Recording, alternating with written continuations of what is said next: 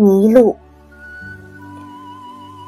我在大船的女子大学做了演讲，演讲结束以后，我要去看望我的父母，这是我盼了好久的事了。我的父母当时住在镰仓的长谷，我要乘大船到那里和父母一起度过一个晚上，第二天再回东京。经常开车出远门的人也许会觉得，这算什么大事？可是我虽然开了二十多年车。但去单程需要一个小时以上地方的经历，我总共只有三次，所以这种事对我来说还是有些冒险的。说单程一个小时，是因为我父母住的镰仓距离东京五十公里，开车正好一个小时，所以这也算是在我的行动范围之内。一小时以上的路，我总共走过三次。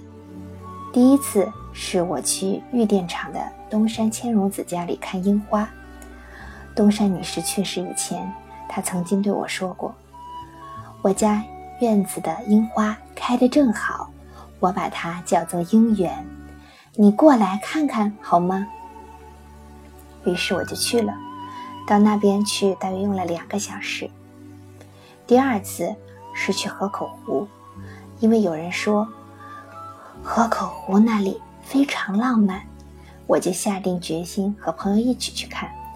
结果遇上大雾，湖上什么也看不到。我心想，既然有大雾，反正什么也看不到，那去我从小长大的大田区的喜都池看风景，不也遗忘吗？但为时已晚。那次我也花了两个小时。第三次是去日光。这完全是因为我咨询的人不负责任的回答，导致我的日光之行。有一次，我听说去了日光能买到睡猫玩具，据说那和佐圣五郎的睡猫十分相似，可以用来做礼物。于是我想一定要去看看。我当时正在收集睡猫玩具，我想去看看东照宫中的佐圣五郎的作品，然后顺便买些睡猫玩具做礼物。于是就打算去日光，但是我感觉日光很遥远，就问当时和我一起主持前十名节目的九米红先生，去日光需要几个小时？问九米先生这个问题，后来证明是大错特错，但当时我却不知道。九米先生说，一个小时就差不多吧。我想，如果一个小时就差不多，那和去镰仓一样嘛。既然这样，那就去吧。我邀请了两个朋友，对他们说日光金谷宾馆的牛扒非常美味，要我请他们吃。我们就一起出发了，路上很顺利。但一个小时过去了，两个小时过去了，我们还没到日光。我们并没有走错路，因为高速公路上清清楚楚地写着日光的标记。结果我们用了三个半小时，终于到了日光。可是我们的运气太坏，刚到日光就下起了倾盆大雨，连近处的景物都一片模糊，于是东照宫和花烟瀑布都看不成了。我们只好终止了观光计划。我们吃了牛扒，买了一个屁股上有一朵粉红色大花的白色睡猫玩具，天就黑了下来。我们又花了三个半小时回到了东京。两位朋友不会开车，所以往返七个小时都是我自己在驾驶。可是我后来忘记了，是九米先生告诉我的。有一次，偏偏在他面前说，我被人家骗了，去了日光，结果花了三个半小时。九米先生说：“哎，一个小时到不了吗？”这时我才想起是九米先生告诉我的。九米先生说：“他不是故意骗我，他以为既然修了高速公路，一个小时也就够了。这就是我一小时以上的出远门记录。”演讲结束以后，我钻进车里，出来冲我的校长说：“去镰仓很容易，从这里出去，到了大路上，只要一直朝前开就行了。”于是，我心情轻松地发动了车子。到了大路上以后，一直前行。突然，前面出现两条岔道，哪条路都没有到年长的标记。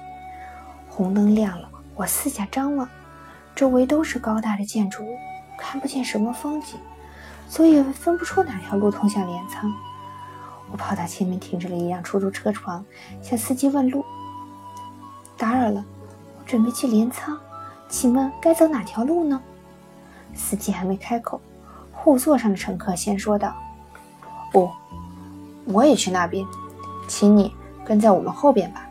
虽然我们不到镰仓，但有一段顺路。”我连忙看看那位先生，他是一位英俊的中年男子，神色端庄。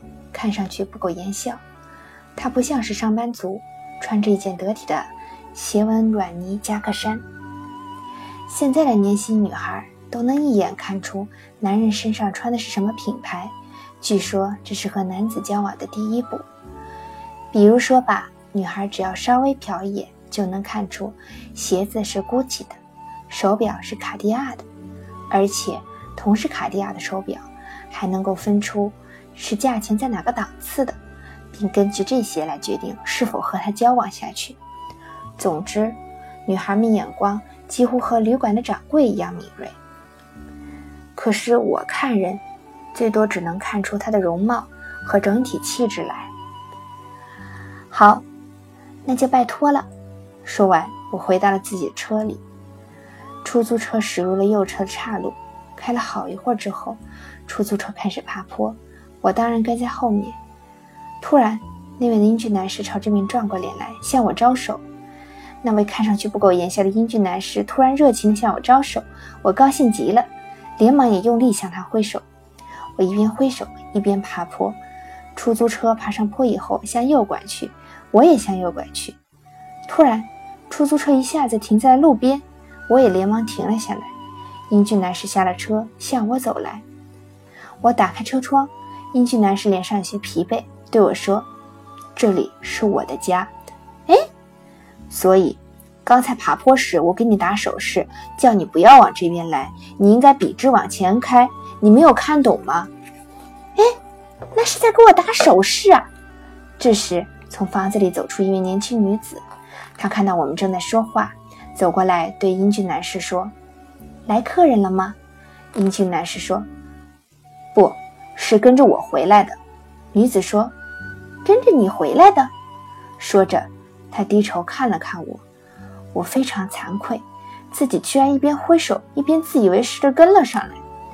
女子突然大声叫道：“呀，是黑柳女士！”我说：“呃，我迷路了，非常对不起，告辞了。”我赶紧倒车，向后倒了好一会儿，车子来到坡底，掉过头来。我这才使劲挥了挥手，说了声再见，然后急忙穿过一条路，逃到一个大家都看不到我的地方，这才长舒了一口气。可是那里的地形很奇怪，时而上坡，时而下坡，转来转去，竟然又到了刚才那位男士的门口。庆幸的是，出租车、英俊男士和女子都已不在那里了，我连忙开了过去。也许这会那位男士正被询问，怎么回事？那个人明明到家里来了呀！我一边想着，一边开着车。这时，我遇到一对穿着制服的男高中生。高中生应该知道去镰仓怎么走吧？我想，既然要问路，那就索性找个帅气男孩问吧。幸运的是，我看到一个高高的男孩子，正一个人朝这边走来。我停下车子。打开车窗，不知为什么，我这会儿似乎能体会到男人开着车追求小女生时的心情了。打扰了，我向他打招呼。男孩子站住了，他长得十分英俊，很像元辰德君，看上去让人感觉很舒服。请问，你知道去镰仓怎么走吗？这个很像元辰德君的年轻人沉稳地说：“知道。”然后他详细的告诉我路线，我再也不想迷路了，所以这次问得清清楚楚。他说完路线之后，道了一句再见，就又一个人走开了。多亏他的指点，我顺利的到了镰仓。妈妈是个典型的路痴，我迷了路，这么晚才到，可他却说，没想到你这么快就来了。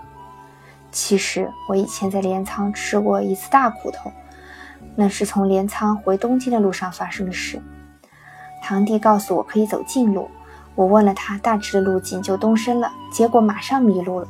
那时正是半夜，没有人可以问，也看不到什么店，怎么办呢？我停下来想办法。这时一辆车从我旁边经过，我一看是东京的牌照，心想太好了，是回东京的。于是我就跟在那辆车后面。那辆车在黑暗的田地中蜿蜒穿行，时而还要过一个隧道，走的全都是人迹罕至的地方。但我想，过一会儿就能到东京了，所以还是跟着他。那辆车在黑暗的田间路上走了一会儿，突然开进了野地里的一座房子，在院子里停了下来。明明是东京的牌照啊！我大叫着，但没有办法，我只好提心吊胆地在黑暗中穿行。也许那辆车发现被人跟踪，所以故意躲避也未可知。我一边想着，一边开着车。等我回过神来时，发现自己正在镰仓墓地中穿行。哦，可得赶快离开这儿！突然，前车灯的光柱里浮现出一个怪物，但从样子来看，那并不是妖怪。而一定是以前听说过的镰仓墓地里的猫奶奶。她头发雪白，身上的衣服破破烂烂，我只能看到她的背影。她她的肩膀、后背和胸脯上趴着三四只猫，脚边则有数不清的猫浩浩荡荡地走着。这一对人和猫似乎要避开我的车子向前走着。我拼命的一个劲朝前开，总算超过了他们，好像还听到猫们在我后面呜呜大叫。我加大油门，祈祷赶紧开到亮处。看到了。看到了，我看到猫奶奶了！我在车里大叫，车终于开到了有路灯的大桥上，我吓得哆嗦个不停。后来曾经有一个传说，每当黎明时分，东京六本木的街头就会出现白色妖怪，但实际上那是一位穿着蓬蓬松松的白衣服、牵着狗散步的住在小森的老太太。据说她老是失眠，于是，在黎明时分带着狗到附近散步。知道这个消息后，不知为什么，我觉得那位猫奶奶肯定也是睡不着，所以带着猫在安静的墓地里散步。猫们在没有车辆的地方可以自由自在、放心大胆地散步，肯定也很快活。猫的呜呜声，也许是它们表示高兴的欢呼。这么一想，曾经把我吓得汗毛倒竖的猫奶奶，我现在倒是很想跟她说说话。这之后，我再也不跟在别人的车后面了。